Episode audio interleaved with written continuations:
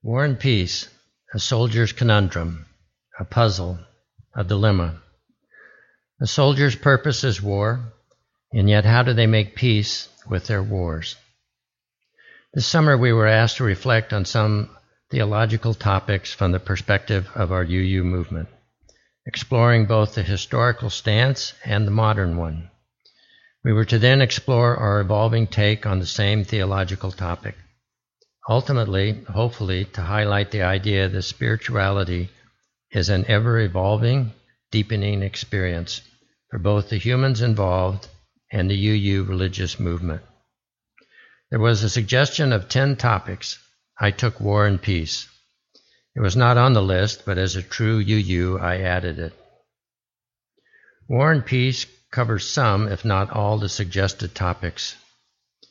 What it is to be human, the nature of God, truth, reason, and knowledge, the nature of spirituality, how do we account for evil, death and birth, Jesus, human or divine, heaven, hell, redemption.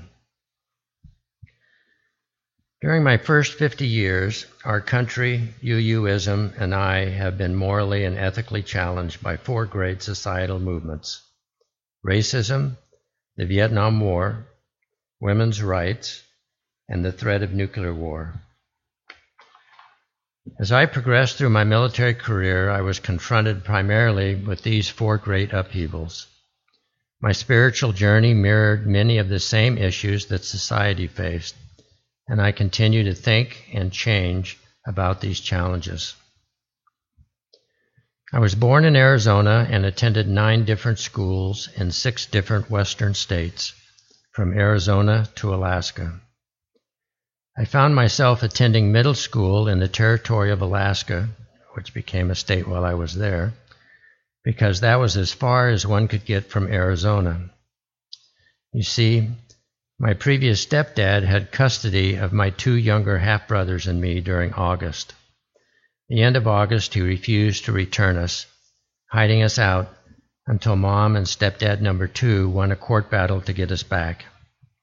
Living in Alaska would make collecting us from Arizona much more difficult. We were poor and lived in a hillside trailer park in a 27 foot house trailer we had towed from Montana. Below the trailer park and the marsh flats was a shanty town where blacks lived. Most days, a black classmate, also named Charles, would meet me on the road leading to the bus stop up the hill. The KKK paintings on the church doors at the bus stop street corner, together with my stepdad's repeated angry admonition about not associating with inferior blacks, prematurely ended our relationship. Fast forward a few years. I'm attending high school in Oregon. My mom and stepdad number two divorce, and we move to public housing. I drop out of high school to help run the family restaurant, which goes bankrupt. I get a job as a cook in a 24 hour downtown restaurant, working graveyard shifts. I work with a black Oregon State Penitentiary parolee in his 30s who is a three time loser for drugs, robbery, and assault. The late night and early morning conversations Don and I have five or six nights a week, back then a normal work week was 48 hours, over a year, lead to a unique relationship. A naive white teenager and a black drug addicted Korean War veteran must complete his parole successfully to avoid an automatic life sentence for his next conviction. Don, his insights and perspectives, so totally different from mine, changed my life. I learned to appreciate the huge advantages I had being white. And Don's parole discharge certificate, given to me as a thank you for helping him serve his parole, is my life's most prized possession. So in 1968, as a young Army helicopter gunship pilot at Fort Hood, Texas, having been drafted in late 65. I'm on strip alert, awaiting an order to fly our gunships to a riot torn Detroit or Chicago following Martin Luther King's assassination. Blacks were rioting, cities were burning, and people were dying. I'm wondering where Don is. Completing his parole, he left Oregon for the Ohio area to avoid any possibility of an Oregon automatic life sentence. Could I have fired on those rioters in Detroit? Were they enemies of the state? As part of my oath to support and defend the Constitution of the United States against all enemies, foreign and domestic, would I be called to shoot black Americans? To this day, I am forever, forever thankful I didn't have to find out. A Yale sociology professor, Jennifer Richardson, wrote People learn to be whatever their society and culture teaches them. We assume that it takes parents actively teaching their kids for them to be racist. The truth is that unless parents actively teach kids not to be racist, they will be. As a child, I obeyed. As a teenager, I learned. As a young soldier, I was challenged. And as an older person, I reflect. Alan's great talk on evil earlier this summer asked, Ever been so angry you wanted to kill someone? Close your eyes and raise your hand if so. I thought about it and was coming to a no answer, but then I realized I had indeed actually killed people in Vietnam. Did that count? It must. So I raised my hand. But I don't remember being angry when pulling the trigger. My first 10 years of military service was during the Vietnam War, 65 to 75. I spent two of those years fighting in Vietnam, where I logged over 1,500 combat missions as a helicopter pilot. My view of the war evolved during this time from Vietnam being a just war, needed to stop communism, to suspecting it to be ill conceived and doubting the South Vietnamese government's moral authority and legitimacy. Tim O'Brien, in his Vietnam novel, The Things They Carried, wrote A true war story is never moral. It does not instruct, nor encourage virtue, nor suggest models of proper human behavior, nor restrain men from doing the things men have always done. If a story seems moral, do not believe it. If at the end of a war story you feel uplifted, or if you feel that some small bit of rectitude has been salvaged from the larger waste, then you have been made the victim of a very old and terrible lie. There is no rectitude whatsoever. There is no virtue. As a first rule of thumb, therefore, you can tell a true war story by its absolute and uncompromising allegiance to obscenity and evil. You can tell a true, true war story if it embarrasses you. If you don't care for obscenity, you don't care for the truth. If you don't care for the truth, watch how you vote. Send guys to war that come home talking dirty. It seems to me that Americans are absolutely clueless as to the costs of war. We build monuments to dead soldiers, but no monuments to those who worked for peace. No monuments to those who are wounded, disabled, be it physically or mentally.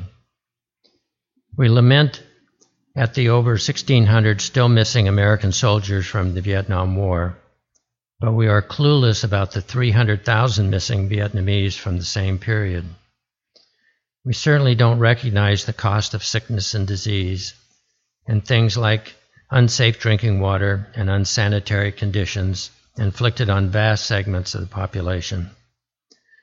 The war's aftermath of chemical contamination, such as Agent Orange, and unexploded ordnance hardly register. As a draftee, I obeyed. As a soldier, I learned. As a combat soldier, I was challenged. As an older person, I reflect. Upon my return from Vietnam in late 72, with the very few remaining American combat troops, having survived the massive North Vietnamese invasion of the South with tanks and aircraft guns and missiles. I was bitter, confused, and angry. I was a captain, having received a direct commission my first tour, and had decided to stay in the Army. I loved flying helicopters, and this war was over. In the 70s, the Army would send me for my undergraduate degree where I studied sociology. I wanted to learn why people kill each other. It was stuff about group dynamics, socialization, social psychology, etc. Almost immediately, I realized that women needed to be empowered and to be able to take charge. I had experienced what men were capable of, and I felt humanity's only chance at a saner future depended on women stepping up. So in the early 70s, I got involved with the National Organization for Women, working for passage of the excuse me, Equal Rights Amendment. I served as secretary for the Central Texas Now chapter, the state's only elected male officer at the time. First introduced in 1923, the ERA states Equality of rights under the law shall not be abridged or denied by the United States or any state on account of sex. It is still not a reality, but things have slowly progressed. In the early 70s, women weren't allowed to do a lot of things, from getting mortgages to entering the military in any significant numbers. Females were capped at 2% of the military force. Now they make up 15% of active forces and 18% of the reserves. They were restricted from most of the career enhancing branches and assignments. Women were not allowed to serve in the positions they qualified for and were limited to a few non combatant roles. Nothing exemplifies our ignorance of combat more than folks arguing women shouldn't serve in combat roles. I say neither should men. But if we men must, so should women. The irony is, women are always involved in combat, if not as soldiers, then as civilians. The safest place for women during combat is in uniform with a job, a voice, a supporting infrastructure providing safe drinking water, food, and medical care. As civilians, Women, children, and the infirm during war are a low priority. And by many orders of magnitude, they by far comprise the most casualties of war. We just don't count them. As a young soldier, I obeyed. As a student, I learned. As a career soldier, I was challenged. As an older person, I reflect. In the late 70s, having completed my undergraduate degree, I was trained as a nuclear weapons officer and assigned to Europe, where I commanded a battery of nine Pershing missiles, each with a warhead equivalent of up to 10 Hiroshimas. On the missile site, my bedroom window faced the missiles on the launch pads, so I had plenty of time to contemplate if I would push the fire buttons. We had innumerable exercises where we didn't know if this was a real fire mission or not. My answer as to whether I would push the buttons was always yes, depending on context and circumstance. But I never really defined for me what the context and circumstance was, which is kind of scary. Returning to the States as an ROTC instructor at a private rich kids college in San Antonio in the early 80s, I got involved in talking about the effects of nuclear weapons to groups advocating for nuclear weapon reductions and educating the public on their disastrous effects if ever used. I joined Union of Concerned Scientists and got in a little trouble for having participated in community discussions without proper military approvals.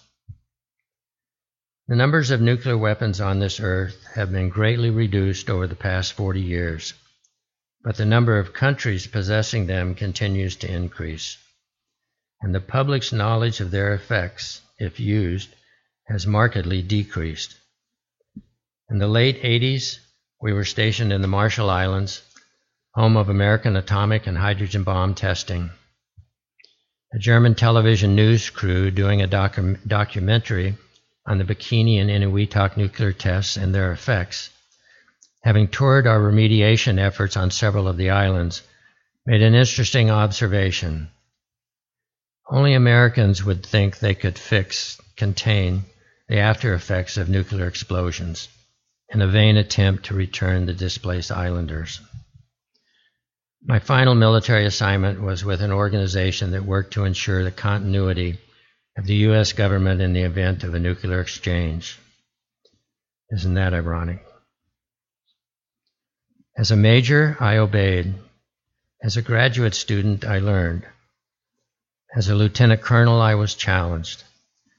As an older person, I reflect.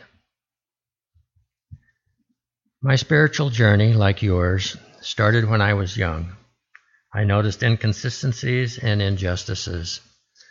As I grew older, first working in restaurants and later during my military service, those injustices troubled me, and I have been spurred, at least somewhat, to action in regards to racism, war, sexism, and nuclear arms. On reflection, we all wish we had done more sooner. Upon having children, and with my military retirement in the local area, my spiritual journey brought me to this church and UUism. I've been a member for 25 years, and over that time I've learned that Unitarian Universalists were speaking out, organizing, and marching in response to the same four social movements I have described. My adult life has been about integrating my childhood incidents in regards to racism, my wartime experiences, women's rights, and my professional involvement with nuclear arms.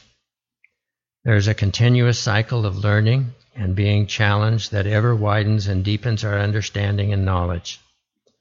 Reflection is what causes our spirituality to grow and transform, giving meaning to our life experiences and motivation to our actions, present and future.